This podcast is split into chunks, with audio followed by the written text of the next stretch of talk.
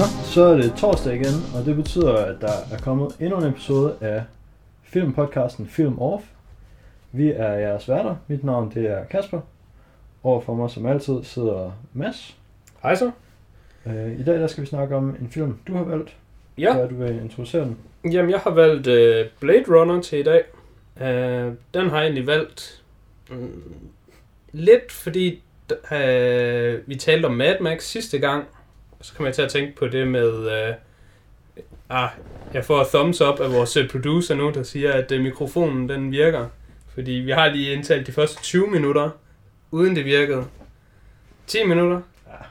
Vi har lige, vi har lige en hel dag i studiet. Det var træls i hvert fald. Det er. Uh, men i hvert fald, back on track. Uh, Blade Runner. Jeg har set en del uh, sci-fi film her på det sidste. Uh, egentlig ikke fordi jeg synes, der var nogen af dem, der var super gode, men heller ikke sådan dårlige. Men mere bare sådan, jeg tænkte, måske man skulle give Blade Runner en uh, chance. Fordi jeg vidste, at jeg havde set den en gang for lang tid siden. Og der var sådan lidt uh, medium omkring den. Og det tænkte jeg, det er måske lidt mærkeligt, fordi den er en af de der øh, klassiske film, som alle bare elsker, og man nærmest kan synes er god. Og så fik jeg lige regnet mig frem til, at det var ni år siden, at jeg havde set den. Og så tænkte jeg, Quick maths ja, men jeg kunne huske, hvorhen jeg havde set den, og på hvilket fjernsyn jeg havde set. Og det fjernsyn, det var rimelig nyt, dengang jeg så den. Øh, Og jeg gik i cirka 2G, da jeg købte det fjernsyn, så, så kunne jeg lige sådan backtrace med sådan plus minus et halvt år, tror jeg. Så, og jeg tænkte, ni år, det er alligevel, det, det er så lang tid siden, at der gik jeg ikke sådan rigtig op i film, og jeg, jeg kunne godt mistænke mig selv for ikke at have fulgt helt med, da jeg så filmen. Man kan godt nok glemme en film igen.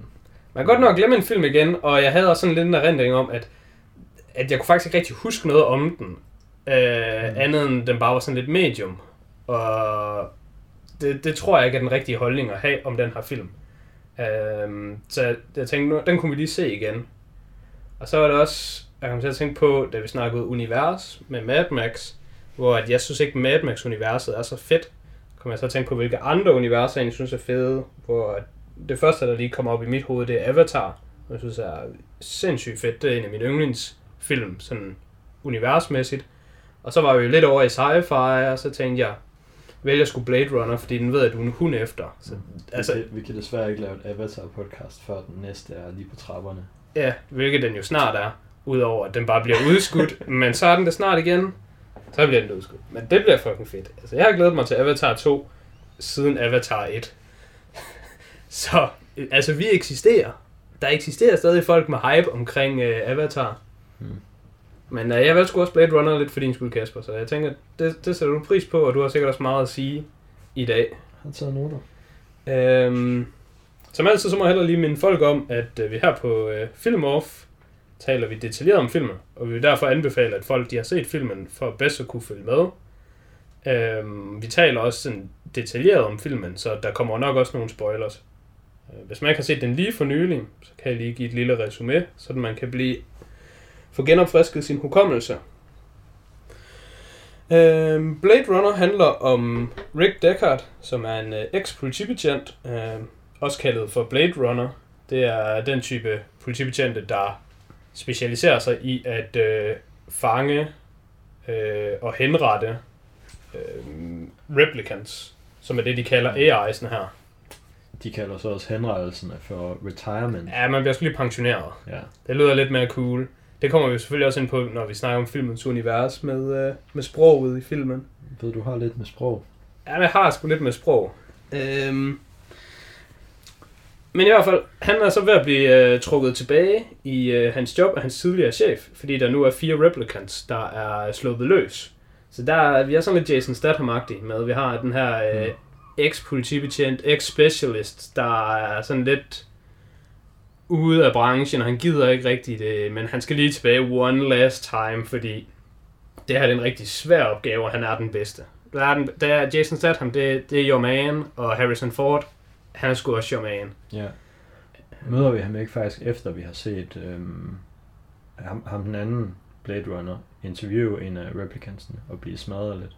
Jo, der er lige sådan en lille intro. Ja. Jeg vidste ikke lige, om den skulle med i resuméet, men jo, man, man ser en, øh, filmen den starter med, at man ser en, der sidder og bliver interviewet.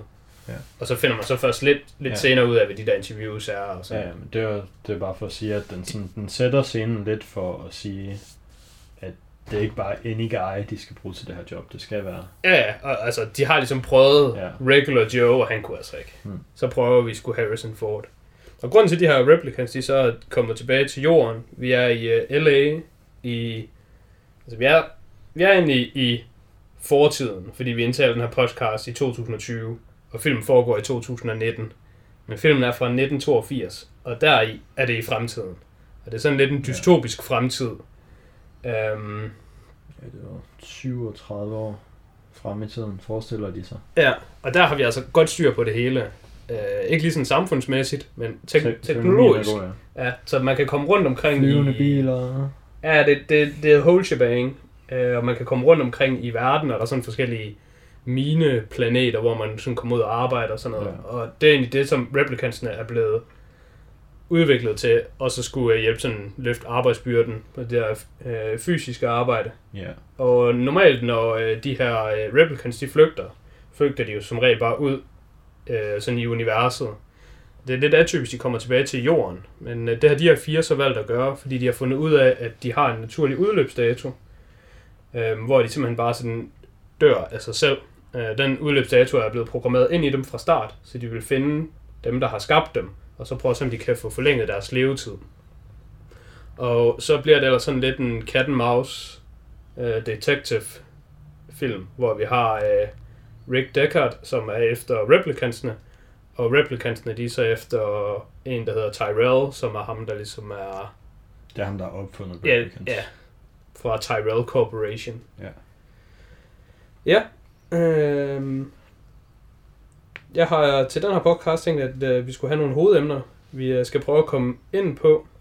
Øhm, jeg kunne godt tænke mig at tale sådan om øh, filmens univers og øh, skuespillerne og deres karakterer. Ja. Øhm, har været lidt inde på det. vi har været lidt, vi har 20 startet lidt, givet lidt en teaser. Graver ind i det. Ja. Øh, og du har sikkert også nogle, øh, nogle hovedemner, du kunne tænke dig at komme ind på. Ja, synes du, vi skal snakke om sådan filmens øh, look og lyd og alt sådan noget. Som, Så til sidst, så, som altid, vil vi runde af med øh, nogle anbefalinger til lignende film eller oplevelser. Det kan også være serier jo. Øhm, måske lidt øh, trivia eller et eller andet, hvis vi har fundet noget, der er sjovt at tale om. Men, det kan man også altid lige drysse ind, når det er relevant. ja, ja. Når man, lige skal, når man lige skal lyde, som om man er sådan en rigtig fejnsmæk, og så kan Ja. man jo lige komme og flex. Jeg tror desværre ikke, jeg har så meget flex på, så det kan være lidt, du skal carry den her episode. Ja, alright. Det giver vel mening at starte med universet, tænker jeg. Det er jo sådan det, der ligesom... Ja, sådan lidt univers, lidt karakter.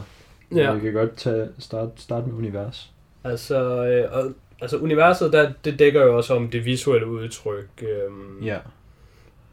Jeg synes... Øh, Ja, så jeg har skrevet sådan designet af universet, altså sådan noget med bare, hvordan, øh, hvordan ser deres køretøj ud, hvordan ser bygningerne ud og sådan noget. ja, ja, det lige har jeg oppe i den her kategori, men så sådan cinematografi med Ja, og ly- effekter. lys og sådan noget, har jeg nede en senere. Ja, det er også sådan, øh, sådan, jeg har gjort det. Så Okay. det er ret godt gået til... Man skulle tro, vi har snakket sammen om det. Men øh, så professionelle er vi sgu ikke endnu. Nå, du sendte mig bare lige et hurtigt Google Doc og sådan, kig på det her. Så, Der var lige nogle bullets. så kiggede jeg på det i sådan to sekunder, og så gik jeg i seng, fordi du sendte det mega sent. Jamen, jeg arbejder bedst om, om, om natten. Right. Øh, sprog, som jeg jo godt kan lide at tale om. Ja, der er lidt det der in-universe slang, Der er som lidt vi noget snakkede slang. om ved Mad Max, Ja. at du ikke var så glad for. Her Nej. der har vi, Her der har vi, for det første har vi mindre af det. Og jeg Mm. synes, det er mere til, øh, sådan til øh, forsvarligt. Hmm. Og noget, der faktisk er rigtig vigtigt. Jeg kommenterede også på det i vores øh, Mad Max øh, skud ud til os selv, øh, da vi talte om Mad Max 2. Jeg kunne rigtig godt lide, at Mad Max 2, The Road Warrior, den starter med sådan en introduktion. Det er lidt mærkeligt, at den gør det, fordi den jo er en toer. ja, Øh, men det fik mig til at tænke på, da Blade Runner også gjorde det, at det kan jeg faktisk rigtig godt lide. Jeg ved ikke, om det er sådan noget, man kalder eksposition, og det er sådan noget, folk normalt ikke synes er super fedt. så du Føler. mener bare den der straight up tekst, der kommer i starten. Den der straight up ligesom- tekst, der kommer i Star Star Wars, Wars. Rent Star Wars, ja. Ja. Der, da jeg læste den, der tænkte jeg, sådan noget her, der kan jeg rent faktisk godt lide. Fordi jeg synes, det giver noget noget forståelse til universet meget hurtigt og meget nemt. Ja, altså jeg føler også, det kan være fint nok, hvis det er sådan, vi netop skal sættes ind i et ret komplekst univers, og så kan de, altså så vil, vil man kan sige, det kan være, at de har tænkt over en eller anden måde at gøre det på inde i filmen, og så har de været sådan, ah, det bliver for, Ja, det bliver for forrest, hvis der er en eller anden karakter, der skal sådan lige organically bringe det her op. ja, Fordi nogle gange er der også det der meget forced exposition inde i filmen, hvor der er en eller anden karakter, der bare kommer sådan, ja. bare kommer gående og sådan, hey, apropos, Ingenting. jeg fortæller dig lige alle de her ting, du godt ved allerede, men så hører, så får seerne det lige. Ja, og altså hvis man har sådan noget eksposition, der er meget vigtigt, at folk ved, og det er svært at bringe op naturligt, Ja. ja. så synes jeg, så er det en helt legit, og endda god måde, bare at fyre der afsted til noget Ja. ja. tekst. Og den, den giver, det skaber sådan lidt setting, når man får nogle af de der sprog med. Ja. Hvad er en Blade Runner, og Ja. hvad er en Replicant, og sådan noget. Øhm. Lidt inde i filmen, der taler de så om sådan skin jobs. Ja, det hvor- var den sidste ting, jeg har noteret. Men den nævner de ikke i introen, vel? Nej. Nej, skin job, den, den stussede jeg lidt over. Sådan, altså, jeg tror godt, jeg kan regne ud, hvad det er, men jeg synes, det var lidt... Den var lidt ja, dårlig Det er skin bare job. en derogatory term for replicants. Ja. Uh, men jeg synes, ellers så synes jeg, at, at sproget heri, det, det er ret acceptabelt. Uh, det skal jo heller ikke være sådan, det er helt mondant og almindeligt. Det skal jo være lidt ude i fremtiden. Um, Ja, altså man fordi sige, sproget udvikler sig jo bare, og det er Ja. nye ting, der skal have nye termer. Ja, nu er replicant jo en term for en ting, der ikke fandtes på det, det, det tidspunkt. Mm. Øhm, og jeg tror, at de snakkede om... Jeg tror, jeg har læst, at de overvejede at bruge androids. Måske fordi, at den er baseret på en bog, der hedder Do Androids Dream of Electric Sheep. Ja. Øhm, men det mente øh, instruktøren Ridley Scott, at det lød sådan for mekanisk. Ja, okay, så, så de har måske i deres øh, filmadoption haft ændret ord. Ja, så de havde gået fra Android til Replicant. Ja, okay. Det må jeg sige, det er et fedt for mig. Men altså, i 2020 tror jeg også, Android er... Det er måske ikke et almindeligt ord, men det er ikke Ja, et ja. usædvanligt ord. Nå ja, men jeg men, jamen, det er det, jeg mener. Android er basically ikke slang. Jo, Ja, ja, det er det. Hvor at Replicant, det er stadigvæk sådan lidt et fiktivt ord. Ja. Øh, noget andet med universet, nu nævnte du det med byerne. Jeg synes også sådan uh, karakterdesign, sådan, hvad man nu skal kalde wardrobe Kostumer. eller ja, kostymer, ja. Ja. Den, uh, den var sgu meget klassisk. I, i min smag lidt... Uh, sådan, altså, jeg synes, den var lidt for klassisk. Men det ved jeg ikke, om er en, er en færre kritik. Fordi jeg, jeg forestiller mig, at Blade Runner er sådan næsten godfatheren for Ja, dystopian sci-fi film. Ja, Så det, at den her, tror, den det, virker den har så... med til at sætte normerne, så når man har set en masse efterfølgende, der er Mm. lidt... Lige præcis, det var det, vi snakker om med Mad Max også, nemlig at der er enormt mange, der bare har den der Mad Max-univers følelse. Mm. Og det kan måske gøre, at Mad Max selv... Altså, der er sådan, nu kan jeg ikke engang huske, hvad effekt den hedder, men det kunne være rimelig sejt, hvis jeg kunne så sætte med lyde klog. Men det er det der med, når øh, en original var er blevet kopieret så mange gange, at originalen den begynder lidt at miste sit punch. Det kalder man... Det, det, det, det, det kan man sige på en anden måde. Jeg ved ikke, hvad effekten hedder, men er det ikke... Det er sådan Oreo, man altid plejer at bruge som eksempel. Ah, det ved jeg sgu ikke. Du må gerne komme med eksempler. Så kan du være ham, der er klog. Nu har jeg sat dig op. Nå, ja, men Oreo er bare en kopivare af en anden identisk. Når du tænker på det med... Øh, ja, det er ikke præcis det, jeg tænker på. Men, men du mener, at når sådan en kopivare, den sådan overtager Ja, originalens plads. Ja. sådan ligesom en vatpind, det hedder bare en Q-tip. Ja, ja. Og Kleenex og pusse. Ja, Ja. Nej, det er ikke specifikt det, jeg tænker på, men okay, det der over er ja. sure. Ja, så, så der var jeg sådan lidt, lidt medium omkring øh, sådan filmens udtryk på den front.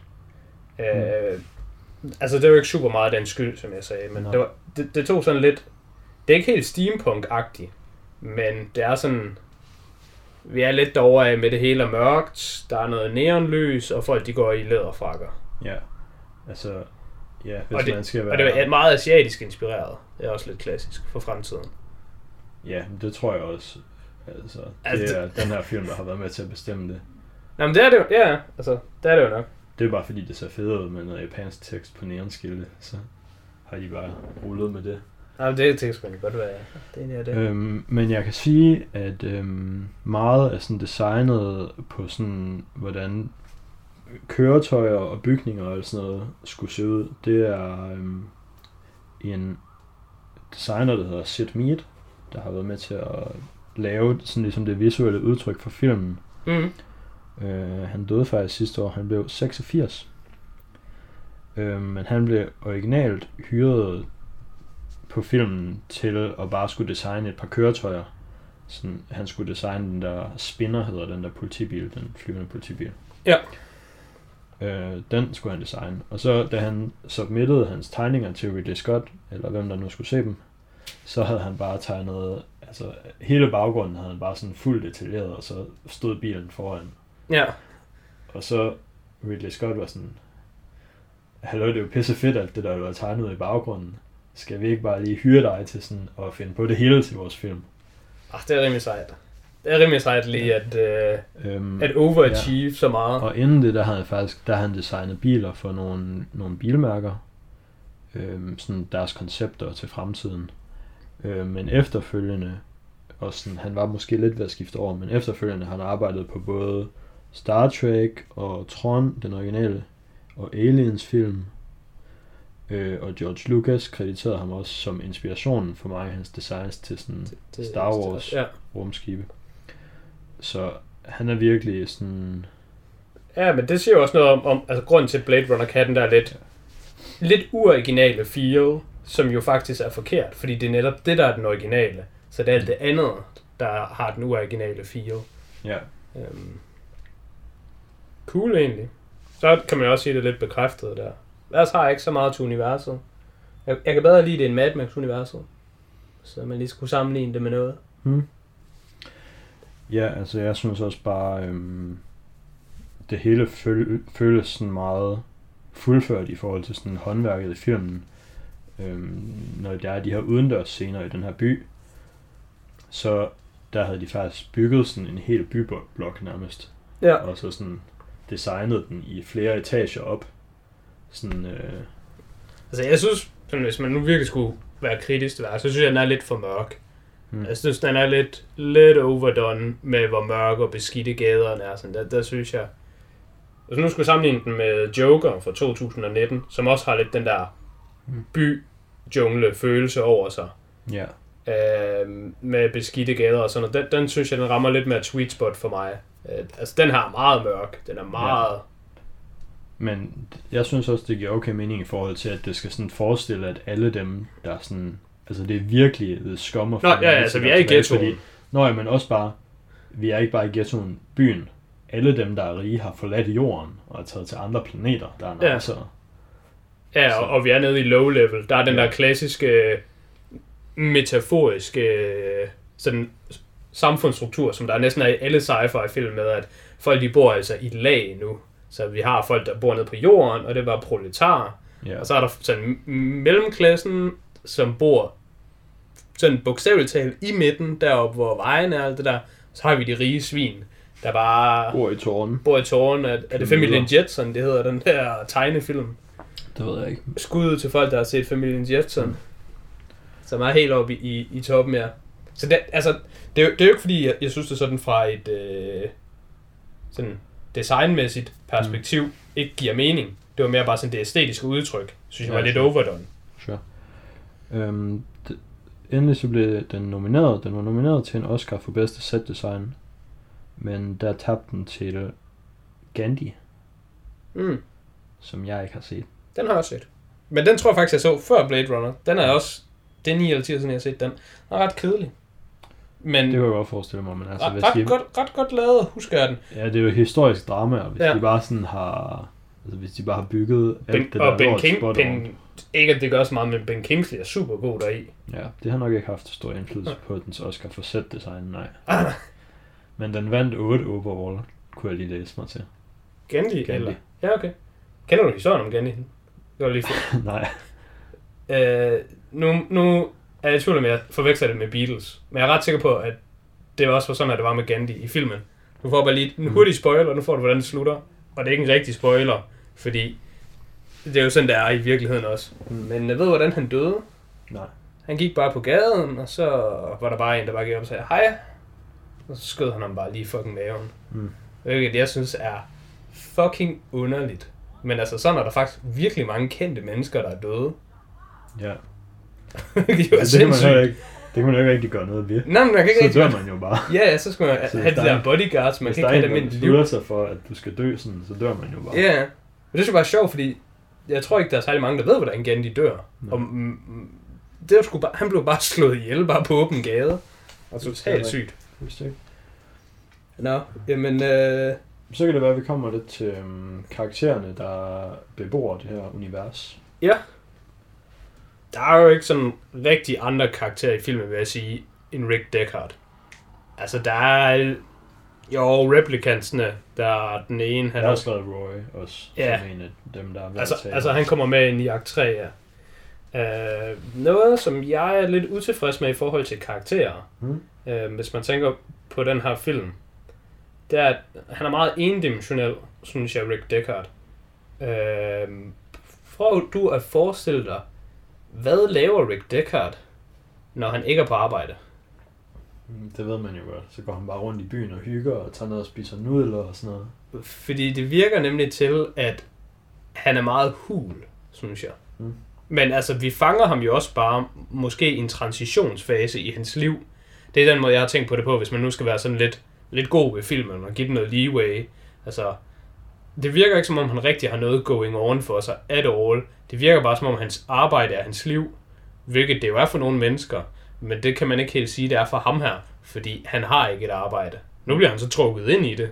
Men altså, du kunne ikke bare blive trukket ind i noget, der opsluger hele dit liv, hvis, ikke du havde, hvis du havde et liv i forvejen. Så er der jo clearly ikke noget liv. Nej. Det synes jeg er sådan lidt ærgerligt. At han, han er ikke sådan super fleshed out. Har han nogen familie? Har han nogen venner? Har han nogen hobbyer? Har han anything going on? Eller sidder han egentlig bare og venter på, at der er en film, der starter og trækker ham ind i hovedrollen? Altså, den starter jo med det der, jeg sagde med, at han, sådan, han er, ude i byen, og han er nede. Man kan se, at han kender ham, der er nudelsælgeren. Så der kan man... Ja, men der er sådan lidt... Ja, der er sådan lidt mellem. gang imellem, så altså... Ja. Og, og, så sker der ikke så meget mere, inden han ligesom bliver råbet ind i filmen. Ja. Altså, grunden til, at jeg også nævner det her, er, at øh, nu er det sagt, så folk, der hører podcasten og dig, I, I ved, det er blevet sagt. Kan lige tænke over det? Fordi så kan vi lige vende tilbage til det senere, nemlig hvor det bliver relevant. Det er lige sådan en lille tie-in, jeg lige laver til senere. rigtig, Ja, det er det, man skal, når man er prof. rigtig stand-up. Det er sådan en stand-up komiker, de gør. Øhm, så kan du sige noget om Roy, måske. Så det var ham, der var your boy. Nå, Your men boy jeg- Roy. Jeg synes, at vi bliver ikke helt færdige med Deckard. Jeg synes, øh, det er nice at se Harrison Ford som en, der virkelig er sådan done med verdens shit. Ja. Han er sådan, jeg føler, at hans mest populære karakter, eller mest kendte karakter, de ligger på sådan en lidt, lidt flydende skala, og i den ene ende, der har vi Indiana Jones, og så i den modsatte ende, der har vi Rick Deckard. Og så er han solo sådan et sted midt imellem, Hmm. i forhold til, hvor sådan... Hvor livsglade de Ja, er. deres verdenssyn og alt Ja. sådan noget. Hmm. Jeg havde faktisk egentlig forestillet mig, at, øh, at Indiana Jones ikke... Er han ikke lidt træt af livet? Er han ikke lidt en, øh, en sur gammel mand, som bare ikke er gammel? Men han er bare de andre ting. Er han ikke sådan lidt? Men jeg tror godt, han, altså, han kan da godt lide sit arbejde og sådan noget. Han, jeg tror, han synes, at det er fedt at undervise på universitet og sådan noget. Ja, der er så damer i det. Ja. Men der er nok bare damer i at være Harrison Ford Ja. generelt. Ja. Det er der fandme.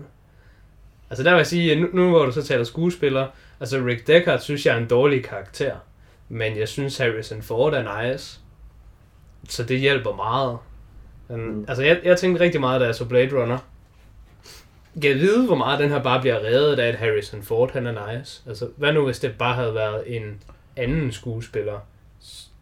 Altså, Så- det kunne nok ikke være bare anyone, men det, det kunne godt være en anden god skuespiller. Ja. Ja, ja men jeg, jeg ved sgu ikke helt. Man kan allerede høre nu, at jeg, jeg begynder at afsløre lidt, hvor han jeg ligger omkring filmen. Øhm, jamen, Roy, han øh, bliver spillet af Rodger Hauer, som er en hollandsk skuespiller. Han blev faktisk kåret som århundredets bedste hollandske skuespiller Ja, af et eller andet hollandsk halløj. Øhm, han døde også sidste år.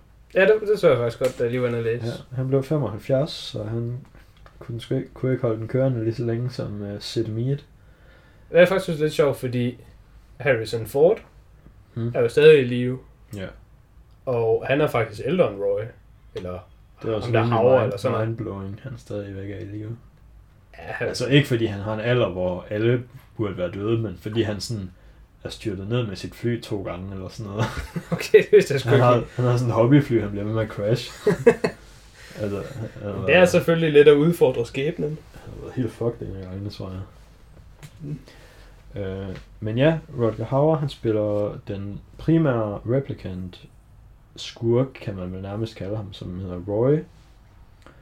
Øhm, og der, jeg synes også, han, han gør det godt i den rolle. Øhm, sådan i løbet af filmen, der øhm, får man sådan, man starter med at tro, at Roy bare er sådan, altså han er bare sådan en AI, der bare er programmeret til at være ond, og vil bare ned. Og Ja, have hævn måske. have hævn og være nederen. Ja. Men så begynder man at få lidt mere sådan medlidenhed med ham og hans sådan, situation i løbet af filmen. Ja. Øhm, og til sidst, der ender han jo så faktisk med at redde Ricks, Ricks liv. Og det synes jeg, hans, hans sådan turn der er meget believable i forhold til hans karakter, character arc.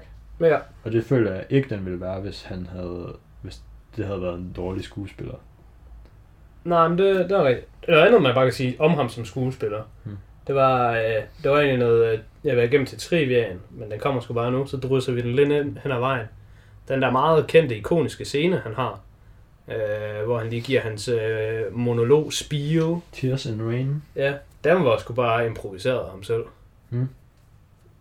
Og den, øh, den, den vil jeg sige, nu, nu springer vi lige til næste emne, men øh, highs and lows i filmen, det var sgu min high i filmen. Det synes jeg easily, Ja.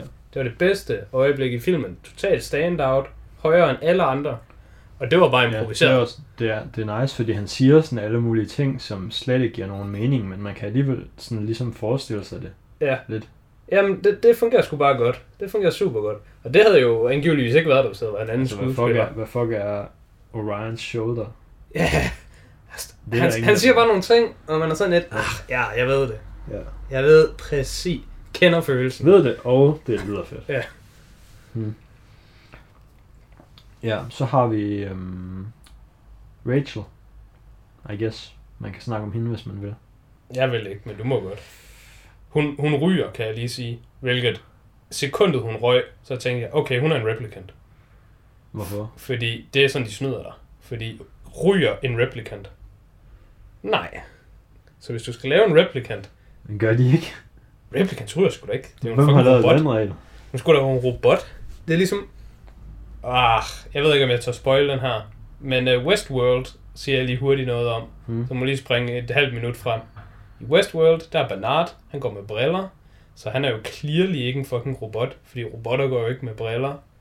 Men da han så var en robot, hvilket jeg overhovedet ikke så komme, så tænkte jeg, fuck man, det burde jeg have set komme. Hold kæft, de fik mig godt. Og det er også sådan, jeg synes, der med, med hende, der ryger. Jeg synes, det var sindssygt obvious, at når hun er clearly en replicant, fordi hun er lavet til, at du ikke skal tro, hun er en replicant. Men mm. det er hun. Så det er det der med, at de prøver at snyde dig, men fordi de prøver at snyde dig, så bliver det for obvious. Det kunne jeg ikke så godt lide. Det er heller ikke så lang tid, de prøver på det. Nej, nej, jeg, jeg var bare sådan lidt, ved hvad? Det sgu, det sgu too try hard, det der. Men du vidste det også jo. Du vidste godt, hun er en replicant. Det kunne du huske fra for ni år siden. Måske. Højst sandsynligt, I guess. Måske underbevidst i hvert fald. Første gang var, de, var du også sådan, I, I fucking know. Jeg ved det. Jeg ved, hvad jeg hvad for et trick, I har gang i der. Det, Tror det tror jeg. Det er jeg ret sikker på. Men det er også den måde, de introducerer hende på. Altså hele scenen er struktureret på den der måde med, hey, Mm. jeg vil lige have, at du laver en negativ, så jeg har taget den her menneskeassistent med, som jeg jo har. Ja. Og så kan du lige krydsforhøre hende, som du jo gør. Og så er hun jo et menneske, som Ja. ja. jeg jo fortæller dig. Der er også lidt andre cues. Der er, øhm, der er sådan, der, deres øjne reflekterer lys på en anden måde. Ja, og det var meget tydeligt på hende. Ja, og man har set det lige inde på den der ule, som ikke er en ægte ule. Ja. Øhm, Men altså, Så hende ja. synes jeg skulle bare skulle... Pff, fuck hende. Ja. hun er fin, Hun var der. umiddelbart. Hende gider jeg ikke engang snakke om. Ja. En lille... Øh, ikke en særlig vigtig karakter, men jeg synes faktisk, ham den første Blade Runner, man bliver introduceret til Holden, Ja. synes han var ret fed. Til at starte med, der var jeg sgu sådan lidt, jeg ved ikke engang, hvad der foregår. Jeg ved, jeg egentlig ikke engang, han var Jeg synes også, den der scene er sindssygt fed. Altså bare det der kontor, de sidder i, alt det der røg, der er derinde, Ja, den måde lyset kommer ind igennem sådan en ventilator, tror jeg. ja. Det er bare en sindssygt flot scene. Jeg, jeg ved ikke om, hvorfor det hedder. Jeg, jeg synes, den føles sådan meget HR-agtig. Det er sådan... Det er sådan human resources. Sådan, Mm. når, sådan et interview i sådan en stor... i sådan en stor, øh, en stor virksomhed, når der Mm. lige er sådan en Det kan godt HR være. øh. Jeg ved ikke, jeg, jeg Mm. så den sådan lidt, der var sådan lidt, hvad, puh, det her det. Men noget sjovt med ham, det var, at han faktisk, han havde ikke en rolle i filmen til at starte med. Men øhm, når de andre karakterer skulle øve deres scener, så var det ham, der sagde Harrison Fords replikker. Ja, Og så var der bare nogen, der syntes, ah, det er du sgu rimelig god. til. Skal du ikke lige have en lille... du, du kan lige blive ham, vi lige slår ihjel i starten. Ja. Ja, det var meget sjovt. Som ikke døde. Han døde ikke. Nå, han blev bare... De siger, der første gang Harrison Ford bliver, eller Rick bliver trukket ind til politibetjenten, der siger de, at ham der Holden, he can breathe all right as long as we don't unplug him. Åh oh, ja. Ja, så er man sgu også næsten død. Ja. Øhm, jamen, hvad har vi så videre? Øhm, altså, jeg kom til at jump the, uh, the gun på uh, filmens high and lows. Men jeg kunne forestille mig, at du ville forbi nogle øh, visuelle effekter og nogle lydeffekter måske inden. Ja, sådan... Øh, Hvad vil du tage først? Det ved jeg ikke, det skulle lige meget. Jeg kan lige tage... Skal jeg tage musikken så? Ja, Komposition. Det står også først på min liste, Ah, det er cool. Fordi jeg har den liste, du har sendt mig. Det er, det er rimelig smart, når man lige gør sådan noget.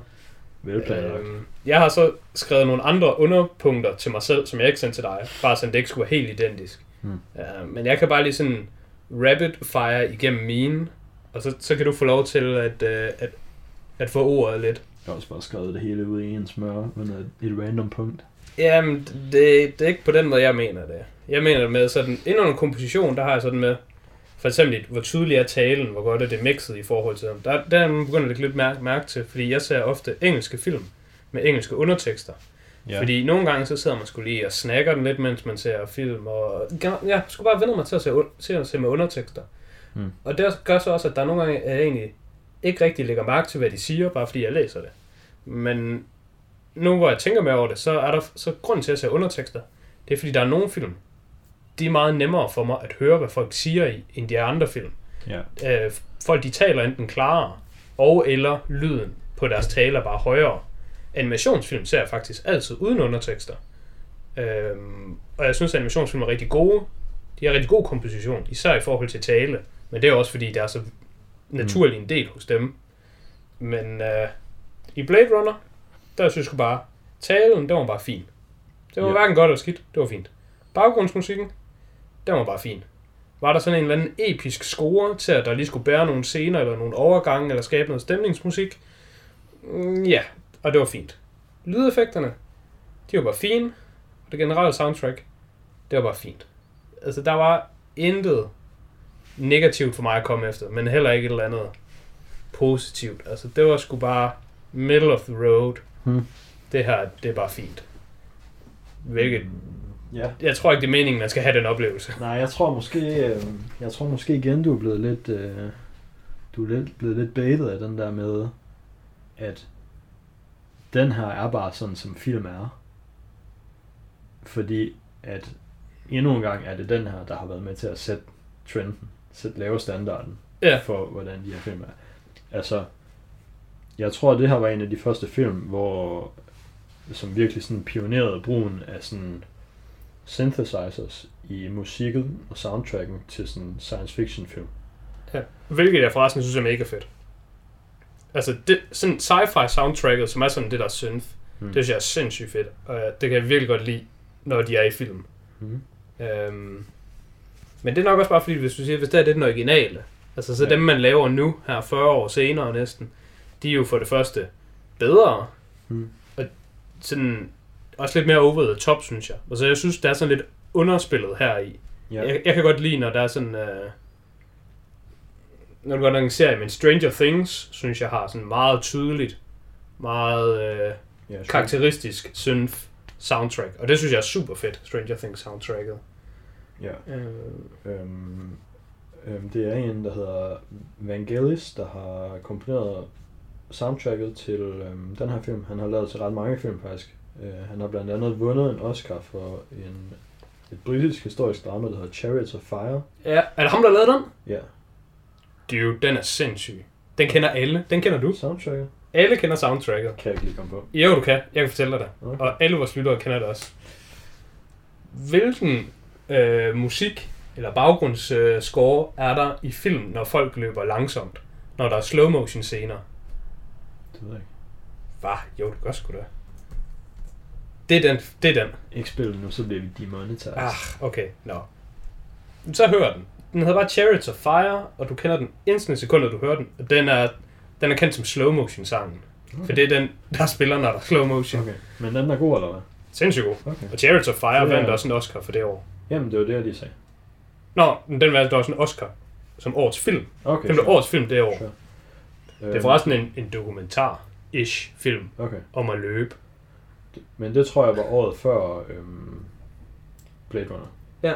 Øhm, Det er Blade Runner var... ikonisk soundtrack. Blade Runner fik ikke lige noget not fra Oscars, men soundtracket var dog nomineret til både øh, en BAFTA og til Golden Globes. Det er altså heller ikke i nærheden af at være lige så godt som Chariots of Fire, det kan jeg bare lige sige. Øhm, så vil jeg, jeg vil have sagt, at soundtracket sådan passer perfekt til stemningen. Men det synes jeg ikke er helt rigtigt, fordi jeg synes, soundtracket er meget med til at lave stemningen. Ja, jeg synes, at det er lidt underspillet. Men måske jeg godt kan give dig ret i, at, at det passer ret godt til films overordnede udtryk.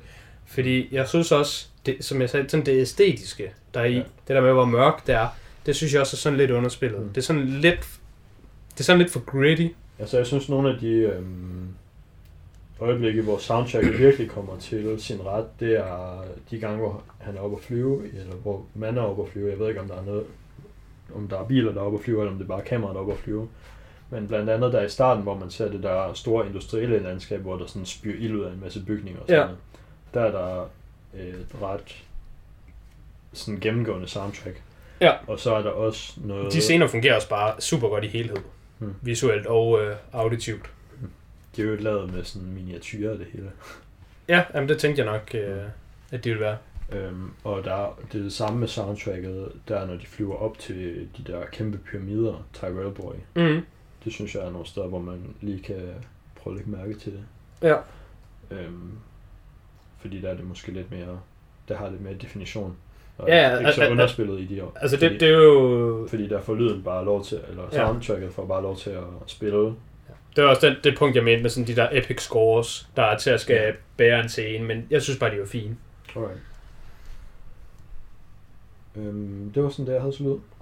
Men Passende kan vi jo tale om det visuelle, fordi det er jo også de der øh, scener, du lige snakker om, hvor lyden den er meget tydelig. De mm. her sådan, hvad, hvad kalder man sådan, de der scener, der egentlig er sat lidt for at lave en overgang. Altså, vi kunne jo godt bare klip, og så var vi instantly hjemme ved Tyrell. Men Ja. vi bruger lige lidt tid på at lave rejsen, der skabe noget stemning, bygge noget op.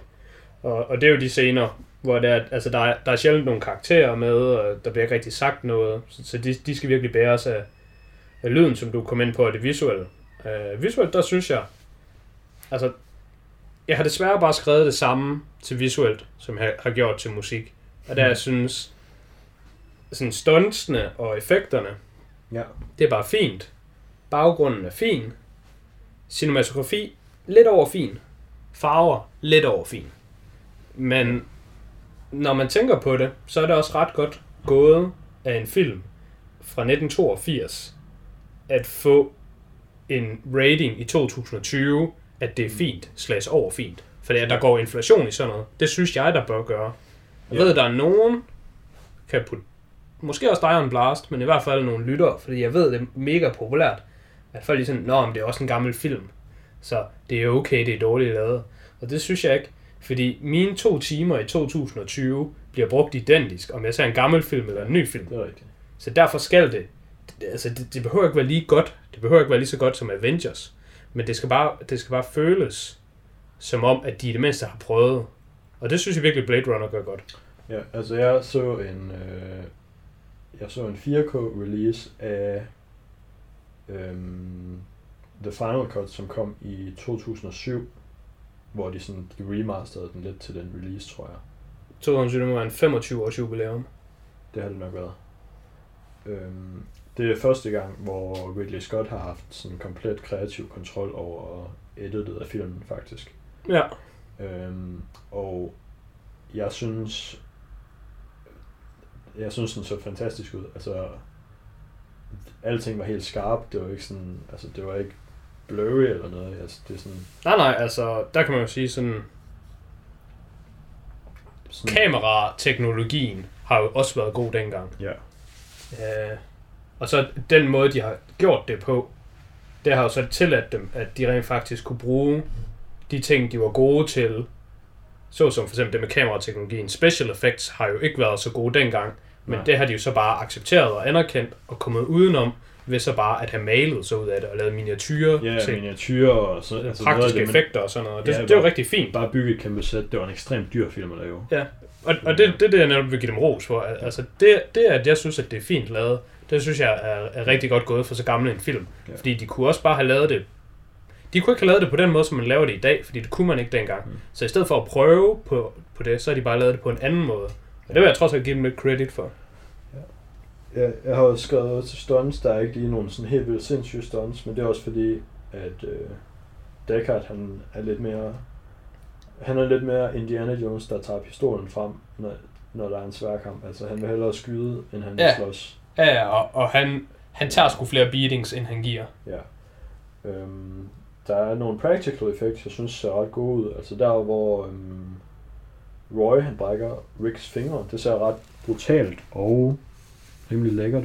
Altså ikke lækkert, men det ser godt ud. Det er godt lavet. ud. Ja. Øh, og det samme synes jeg, øh, både da Roy dræber Tyrell, fordi han øh, Game of Thrones ham. Ja, han får sgu lige med joysticket.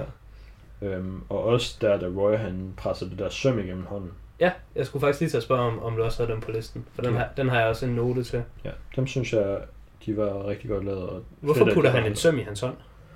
Øhm, jeg tror, det er fordi, altså, det, han er ved at dø. Han, Det er hans sådan, jeg tolker slukke Ned. Man, man kan også se, at hans negle er sådan sorte. Jeg tror, altså, han, ja. Det er bare for at få noget følelse tilbage i hånden, Ja.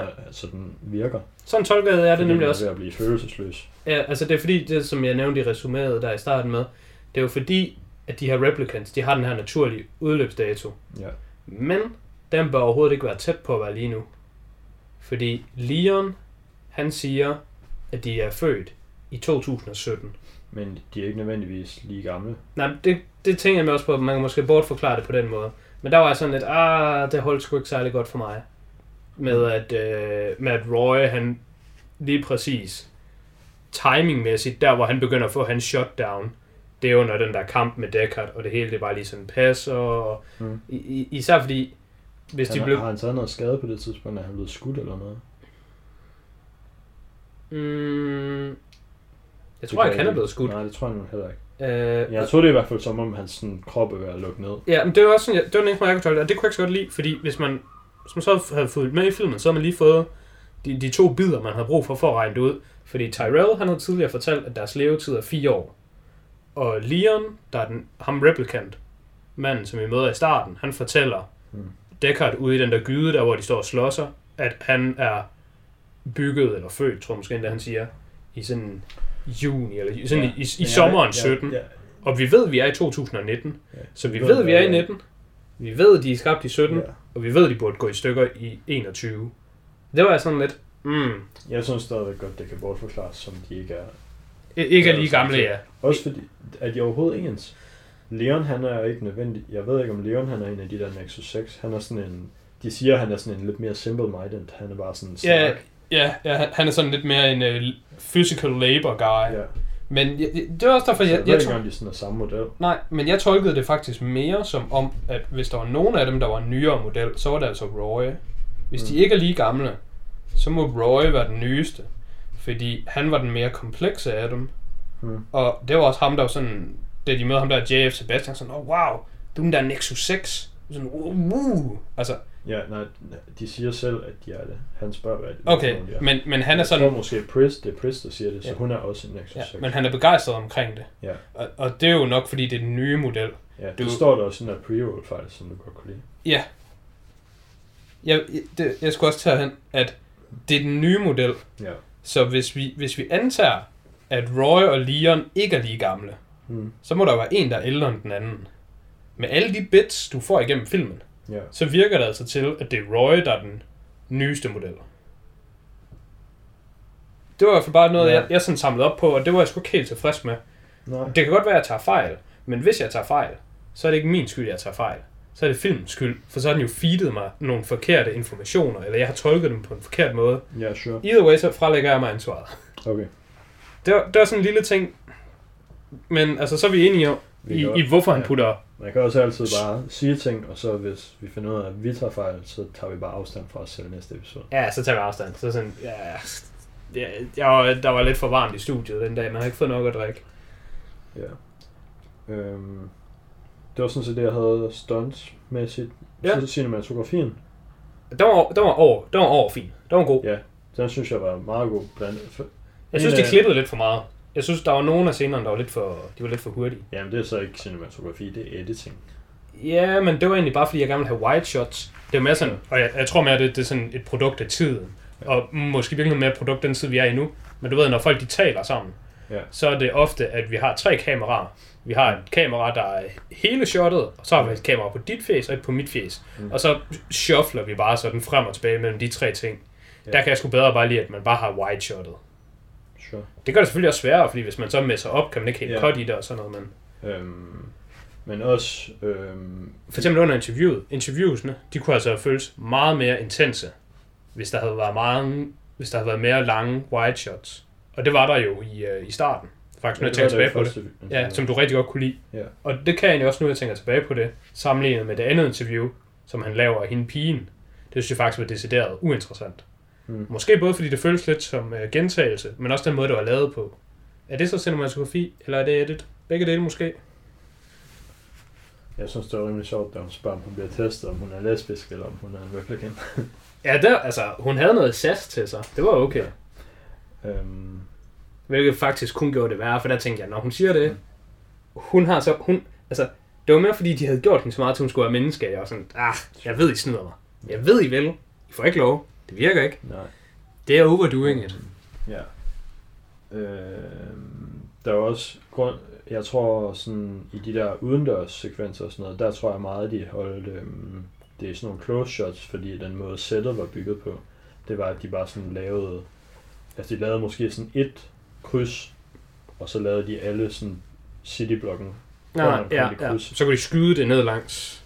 Ja, ja, men også så har de en scene, der bare er filmet på den ene side af vejen, og så har de en anden scene, der skal forestille at være et andet sted. Den er bare på den anden side af vejen. Nå, okay. Så det er skidt, hvis du ser den der chase sequence senere, efter Ja. ja. han har været inde på det der teater, så ser du lige den der nudel bare over på den anden side af vejen, hvor de lige har filmet en anden Ja, scene. ja, sådan kan de selvfølgelig ikke gøre det. Øhm, så det er jo lidt limitation af øhm, den måde. Ja, de har bygget sættet på, ja, og sådan. limitation af teknologien, ja, fordi de ikke kunne CGI det, var de nødt til at Ja. gøre det på den måde. Øhm, ja, farverne synes jeg er gode. De har været med til at virkelig sådan øhm, sætte tonen for, hvordan sci-fi film er lavet stadigvæk den dag i dag. Øhm, og lyset synes jeg også var godt. Øhm, Det er lidt mørkt, synes jeg. Jeg synes, den er lidt for mørk. Den er lidt for den mørk. lidt, Den er sådan lidt Den ligesom, når man ser øh, DC-film vs. Ja. Marvel-film. ja.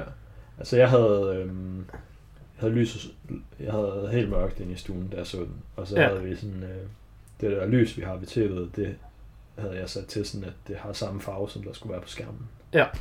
Så det var meget, øhm, Ambilight. ja, sådan en ghetto ambilight Ja. på, på en lampe. Altså, jeg har bare Ambilight på mit tv, så... Det er lækkert, det vil jeg gerne have. Ja, jamen... Men- Øh, Men ja, lysmæssigt, så øh, vil jeg synes jeg, følte, at det var lidt forud for sin tid, fordi at der kom ikke nogen øh, awards. Det affødte ikke nogen awards tilbage i 82. Men så øh, rullede Roger Deakins skulle bare med noget, noget af det samme lys, og sådan, altså, han lavede mange af de samme ting i Blade Runner 2049, mm. 35 år senere, og så kunne det godt lige blive til en Oscar for bedste cinematografi. Så var de sådan, ah, okay, så. Ja. Ja, altså, altså stilen, den, er- den, den vil jeg sige, den, den følelse, øh, jeg ved ikke om moderne er det rigtige ord, men sådan Tidsløs. tidsløs, det, det, det virker meget, meget med at sige. Det, det er jo et stort kompliment få. Mm. Synes, vi Ja. skal move on Ja, til high point, low point, som jeg jo allerede har jumped. du har spoilet dit high point. Mit high point. Hvad det overhovedet det var. Jamen, det var den scene, hvor han uh, står der og rambler lidt. All those Mm. moments will be lost in the rain. Ja. They're lost in time, like tears in the rain. Det var sgu cool. Det var, det var også sådan lidt I'm 14 and this is deep-agtigt. Uh, Mm. men det kunne jeg sgu godt acceptere. Men ellers så var jeg sådan lidt... Han var jo så også bare fire, kan man sige. Han var også kun fire, så altså... Det er rimelig Eller- udviklet hjerne, han har. to, you decide.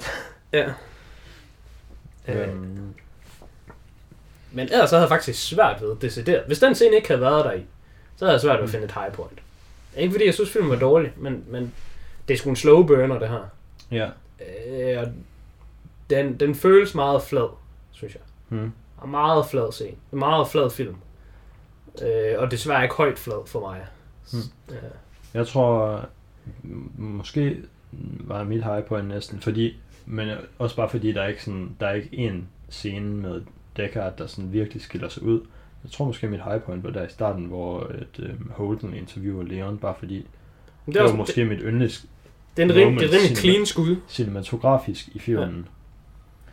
Ja. Øhm, ellers så hvis der skal være et high point med øhm, Det skal der ikke. Det er jo ikke alle film, har high points. Ah, men jeg har, lige, jeg har skrevet noget ned. Okay. Så synes jeg, det var øhm, fedt, der, da han skal ind og snakke med hende der med slangen, og så han bare lige switcher over i at være den der peppy reporter. Nå, Det er ja. virkelig smooth, han bare skifter persona der. Ja. Ja, det, der er så begyndt han også at snakke fucking underligt. Der var også på sådan, hvad fanden er det, der foregår her? ja, Men det var en, øh, det var sådan en, det var sådan en god what the fuck. Ja, det synes jeg, det er, det er god, god acting fra, Ja, fra your boy Harry. ja, som altså man kan sige, at han fik måske ikke så meget lov til at flexe sine acting jobs i den her. Hvis Ej, han spiller meget han sig selv. Hvis du tænker, at han var lidt indimensionel. Ja, Ja. men så han, synes jeg, det var, det var en god Ja. change of pace, den scene der. der var sindssygt meget Harrison Ford smil i Blade Runner. Jeg ved ikke, hvor meget du lader mærke til det. Men Harrison Ford, han har det der halve smil, hvor han ser sådan semisuget på den ene side, og smiler Ja. på den anden side. Der var der rigtig mange close-ups af i den her film. Så jeg føler også, at han blev castet til den. Altså, der var Harrison Ford in mind, dengang de lavede den her film. Øh, Mm. Eller også har de måske Ja, bare bygget det, tror lidt rundt om ham. Ikke, men, men ja, fordi jeg tror, at den her film var i sådan production hell i mange år. Så Mm. Men så kan det jo være, at det var det, der sådan... den Nogle har- gange så ser man en skuespiller og tænker, været- det er ham ja. her, der skal i gang. Nå, men også bare sådan byråkratisk med, hvem har rettighederne til den og sådan noget. Ah, okay. Øhm, Low point, der har jeg... Øh, jeg havde det med det der med, hvorfor der var et, øh, et søm i hans hånd. Det var Ja. sådan lidt. Men øh, ikke, ikke sådan rigtigt, det var bare sådan en lille note. Altså med et low point, det er bare sådan hele filmen. Jeg synes, den var rimelig slow. Mm. Mm. lidt en slow burner. Og hvis jeg skal udvælge et specifikt sted, så synes jeg, at det der enhjørning øh, fis, de har going on, den, øh, den må du skulle lige forklare mig. Er det bare, at der skal lige være noget tvivl omkring, er Deckard egentlig et menneske eller en replicant? Mm, Og derfor skal vi lige have en enhjørning af drøm, Jamen, og jeg en helt- af... Jeg kunne heller ikke huske det overhovedet. Jeg ved ikke, om det er en del af Final Cut, eller om der er kommet mere på det i Final Cut, end, end The den. Final Cut er første scene, hvor at, øh, den uncut Unicorn Dream er med. Uncut Unicorn. Så det vil sige, at altså, har den der enhjørning af drøm ikke været med tidligere, eller hvad? Jo, men måske kortere. Okay. Nå ja, uncut på den måde, okay.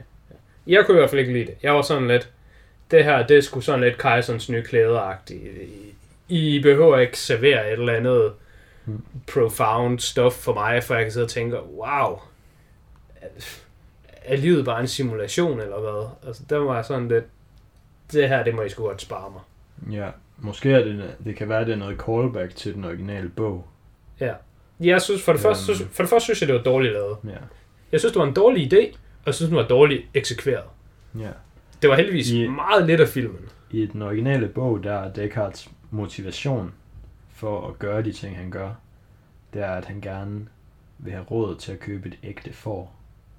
Fordi sådan ægte dyr, ægte dyr er bare, Dyr er dyr, ja. Det snakker de jo de om. er pisse sjældne. Ja, de siger, at dyr er, er fucking dyr. Det er derfor, man har de her AI-dyr i stedet for. Ja.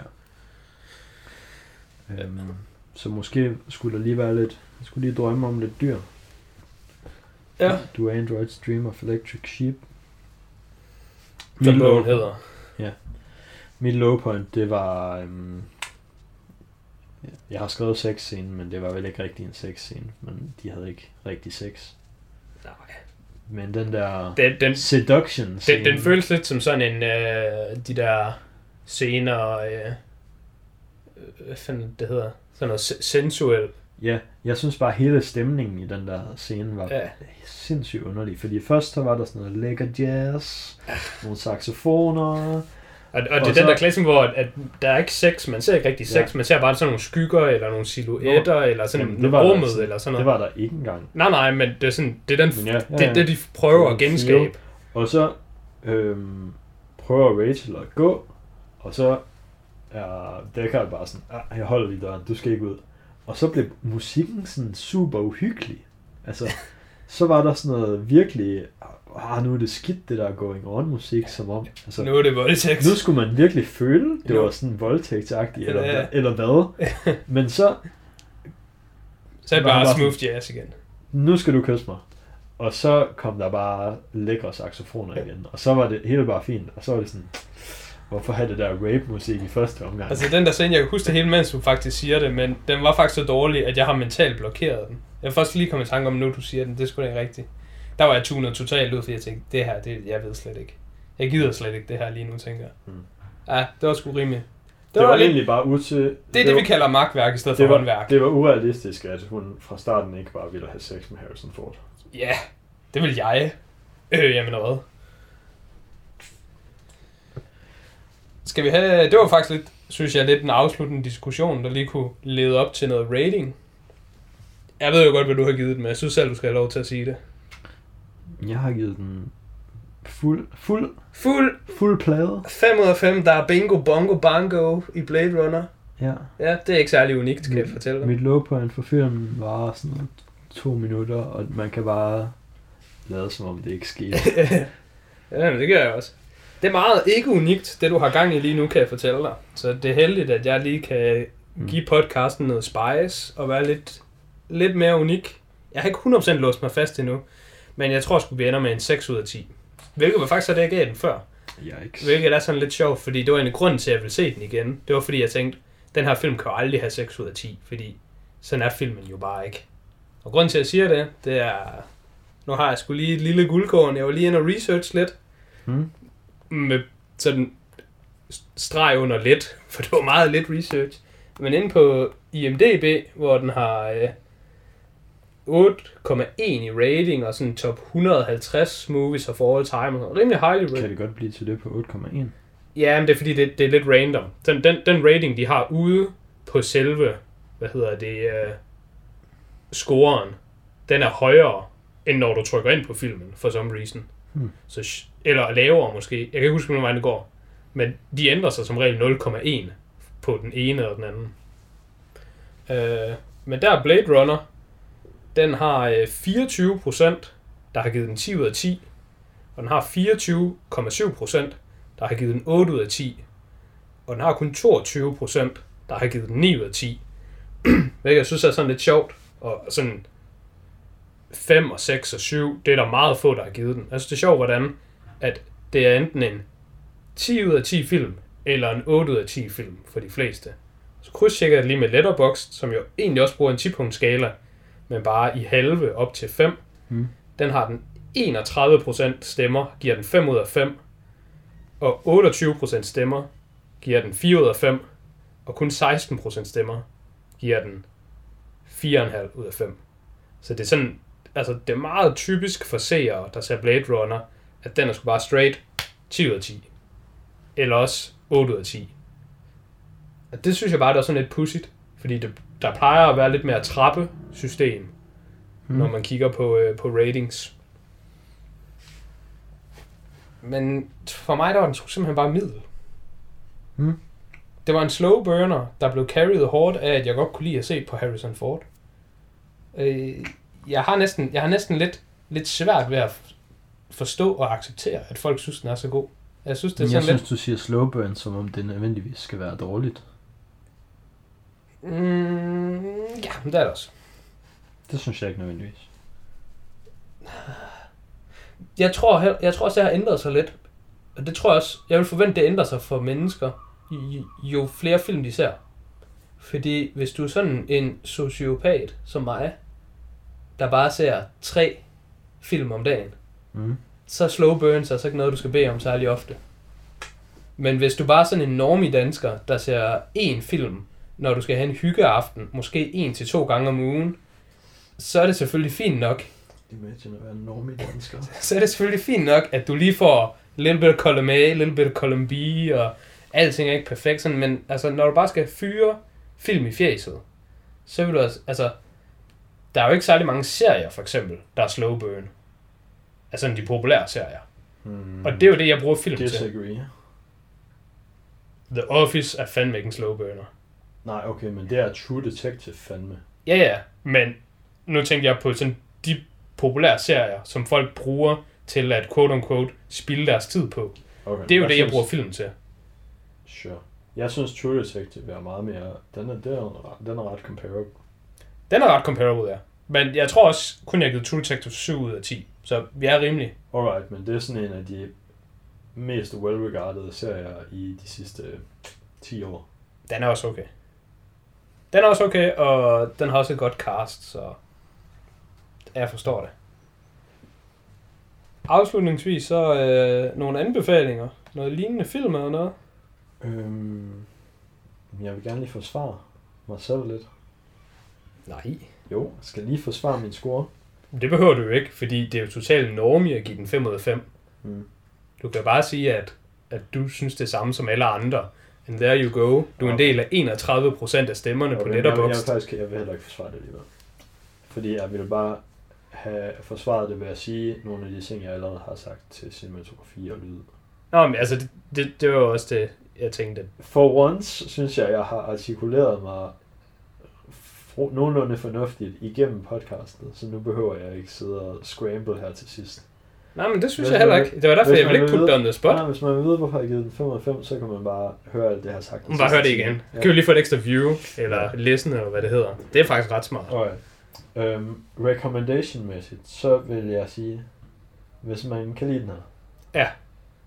Så kan Jeg man tænker, du, du, nu, nu nævner du en, og så Så kan jeg man- en. Så kan man lige starte med at se 2049 også. Ah, jeg sletter bare, jeg sætter lige, jeg sletter lige min herover. Okay, Jamen, Blade er Runner, Selvfølgelig Blade Runner 2049, som er efterfølgende den her, instrueret af måske min yndlingsinstruktør, Denis Villeneuve. gode gamle Dennis, ja. Ah, han er hot shit, ham Dennis. Mm. Ja. Øh, jeg har skrevet The Fifth Element. Ja, Den, øh, den minder lidt om det samme. det er en ret fed recommendation. Den har jeg faktisk ikke. Py, har man lige den. Mm. Uh, The Fifth Element, den er lidt mere upbeat, lidt mindre dyster. Men den minder meget om, om, om det samme. Ja, heller ikke så slow. Den er ikke slow burn overhovedet. Ej, det er den ikke. Og den har en øh, meget poppy, catchy karakter der i. Der er en af mine all-time favorite karakterer. Ham fucking radioverden, og han er, han er med med super green. Ja, sure. Øhm, så har jeg skrevet Minority Report, Ja, den kan jeg lige slet herovre. fordi at vi skal lige have et skud til Tom, som, ah. vi, ikke, som vi ikke har haft endnu. skud til Tom. Minority Report, den er altså legit. Den har jeg kun givet 8. Den har jeg overvejet at se igen. Øhm, Jeg kan sige... ja, det skal øh, nok være noget der. Den er så god. Øhm, men ja, det er jo sådan mere, hvis man... Den er lidt mere action. Den er lidt mere, hvis Blade Runner, i stedet for at være slow burn, var action. Ja, men der er stadigvæk lidt af det her med, at det sådan er et totali- totalitært samfund, Ja. ja. og det er sådan lidt en politistat og Den sådan er lidt filosofisk, som Ja. jeg også vil mene Blade Runner er. Ja. Godt, godt, godt øh, forslag. Jeg havde den også selv, men øh, du fik den sgu. Fedt. Øh, så kan jeg tage en, som du faktisk har anbefalet mig. Så kan vi lige lige pound her, Ja, men uh, Upgrade, slet den lige her. jeg tænkte nok, at uh, jeg kunne lige tage den fra dig. Upgrade, den er, den er, den er lidt en slow burner, som jeg bedre kan lide. Men den, den har også nogle, øh, nogle, nogle sådan excitement spikes. Det er det, Ja. det er det, jeg synes Blade Runner mangler. Jeg synes, når du ser slow burners, så gør det også bare, når der kommer de der øh, små bidder, at nu sker der fandme noget, eller nu tog den et, et turn of events, så Ja. føler du det meget Den mere. har lidt mere, øhm, der er lidt mere punch i dens sådan action-sekvenser, Mm. hvilket nok blandt andet har noget at gøre med, at den er lavet i 2000 og Jeg tror 18. 18-ish, Ja. i stedet for at være lavet i Ja, helt sikkert. 1982. Øhm, men ja, det er sådan mere, det er, det er sådan en low budget film for nutidens standarder, men holder op på mange af de samme sådan, kriterier. Mm. Og hvis man godt kan lide det her sådan smadrede samfund, altså virkelig den her sådan ghetto-del af... Ja, den utopiske fremtid, farvetemaet er lidt det samme. Øh, sådan samfundsstrukturerne, altså, Ja. altså den, Men- men den, sådan- den er ikke original på det punkt Nej, i hvert fald. men sådan de øhm, filosofiske dilemmaer i filmen og sådan selve hvad der sker, har ikke så meget med... Øhm, det lægger sig ikke så meget ved Blade Runner, så det er mere sådan... Ja. Men øh, har du flere? Det er mere en universmæssig recommendation. Jeg så skrevet sæson 1 af Altered Carbon. Den har du nok også. Jeg har sgu også oversat Carbon herovre. Damn. Øhm, Den ryger sgu lige. Ja, jeg har ikke set sæson 2 endnu, men jeg har lavet mig fortælle af dig og andre, at den ikke er så fed. synes ikke sæson 2 var så god, nej. Øhm, men Jeg, jeg synes faktisk, at alle dem, vi har anbefalet indtil videre, der synes jeg Altered Carbon er den, der ligger mest op af Blade Runner. ja, sådan universmæssigt. Universmæssigt, også, også historiemæssigt. Ja, og det er også sådan en... Øh, Øh, den ligger mere op ad den end toeren af Blade Runner, der gør. Altså det er sådan, hvis du skal have den samme følelse, bare mere moderne og i Ja. serieform, Ja. så er det også et Carbon, man skal have. Øhm, hvis vi så skal blive i serier, så har jeg så også taget Westworld. Sure. Øhm, den har også meget det her med, øh, er AI's virkelige mennesker, eller er det liv? Er det nogen, man skal egentlig skal, skal man have sympati for? Hvad- Kan man bare behandle dem, som man har lyst til? ja. Og der synes jeg, Westworld sæson 1 er fucking sindssygt god. Mm. Mm. Og der vil jeg ønske, at de for once gjorde det, som jeg normalt ikke synes er så fedt i serier, men bare cranker det samme lort ud. Jeg vil ønske sæson 2, det var bare det samme som Westworld 1, bare i stedet for Westworld, så er det måske Ninja World, eller Sea World, eller Det er eller- lidt i Ninja World. Jamen, de er det nemlig, så jeg troede, at det bliver fedt, men plot, plotmæssigt er det overhovedet ikke det samme. Der gad jeg sgu godt, at, at de bare crankede den ud, så fik vi alle verdener. Det er fedt. Ja. Øhm, Jeg har kun én tilbage, jeg har ikke flere. og så kan jeg lige tage min. Du har skrevet... Du, I dine noter til mig, der skrev du to-tre. Og så, To-tre mindst, ja. Så har jeg fire, og så Ja. synes jeg, det var a lot. Ja, men jeg har det også. Men den her, det er sgu bare fordi, det er en, jeg har set for nyligt. Mm. Øh, så den, og den synes jeg, den fortjener et skud ud. Det er ikke fordi, jeg synes, den er så super god. Øh, en film. Men hvis, hvis man godt kunne tænke sig at se en god øh, sådan sci-fi film esk som ikke er sci-fi, det er egentlig bare en actionfilm. Men den har farvetemaet, og øh, hvad hedder det, sådan musikken rigtig meget op af sådan klassisk sci-fi. Hvis man bare skal være all in på, Mm. hvordan sci-fi føles, lyd og sådan opleves, Mm. så The Guest, den synes jeg er super lækker. Den har mega fed visuel og auditiv udtryk. Men filmmæssigt er det bare sådan en almindelig action-ish film. Og du tænker ikke, Blade Runner kan få mere end 6 ud af 10, for at The Guest bare har straight rip, rippet dens musik og look. Nej, for den gør det bare bedre. Mm. Det, er bare, det er bare ligesom... Åh, den her, den bliver god at slutte af med. Det er bare ligesom, når jeg er i Italien på ferie, og er på restaurant, og får en italiensk pizza i Italien, og tænker, mm, ja, den her pizza, den er jo bare dårligere, end den, jeg får hos den lokale tyrker i Aalborg. Så, altså, godt gået Italien, at de har lavet en pizza, men dem, der har efterlignet jer, de gør det sgu bare bedre. Det er sådan lidt, jeg har det med Blade Runner. Men jeg anerkender, at det er den, der kom først. Jeg anerkender den byggede fundamentet. Skal vi slutte på det? Ja, lad os gøre det. Hvad, har vi nogle planer? Nej. Fremtiden? Nej. Lyt med næste torsdag. Ja, gør det.